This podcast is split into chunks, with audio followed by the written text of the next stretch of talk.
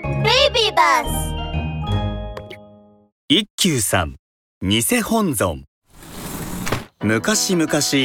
一休さんという賢くてとんちで評判の小坊主がいましたある日のことです一休さんが寺の小僧たちと一緒に掃除をしていると近くの家のおかみさんがやってきて言いました小僧さんたちぼた餅を作ったのよかったら食べておくれわあこりゃ美味しそうだありがとうございますいただきます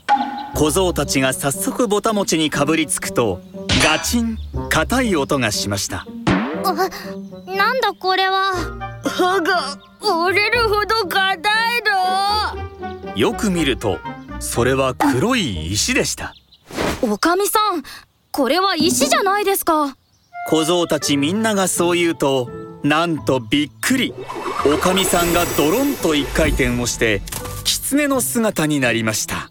おかみさんの正体は狐が化けた姿だったのですおいらのぼたもちはうまかったかいあお前キツネだったのか僕たちを騙して楽しんで許さないぞ捕ま小僧たちは狐を追いかけましたが狐は素早く逃げてしまいました足が速いことだえろどこへ行ったのだろうお寺からは出ていないはずだけれど探し回っているとお堂の方から和尚さんの声が聞こえてきました大変じゃ大変じゃみんなで行ってみるとこれまたびっくり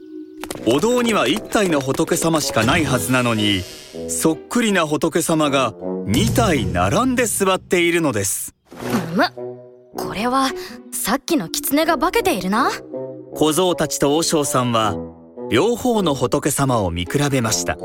しかし狐はとても上手に化けていてどっちが本物でどっちが狐かさっぱりわかりません和尚さんこうなれば棒で頭を叩きましょうかそれはいかん本物を叩いたら罰当たりじゃあーうん困ったのうすると一休さんが言いました何を言っているのですか和尚さん見分けるのは簡単ですよえどうやるのじゃ和尚さんが尋ねると一休さんは胸を張って言いました和尚さんがお経を読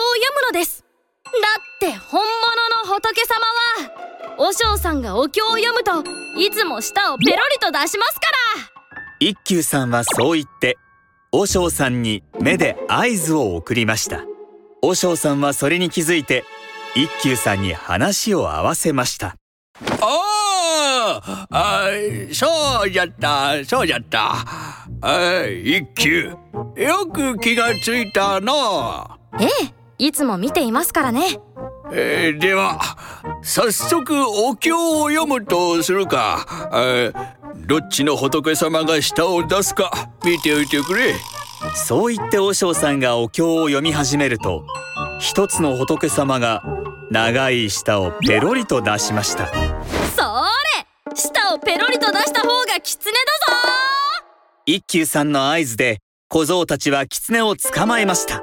いたずらを楽しんでいた狐も泣いて謝りましたごめんなさいもう二度といたずらはしませんから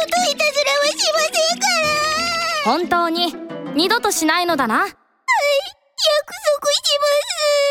ますなら許してやろう狐は許されると二度とお寺には近づきませんでしたとさおしまい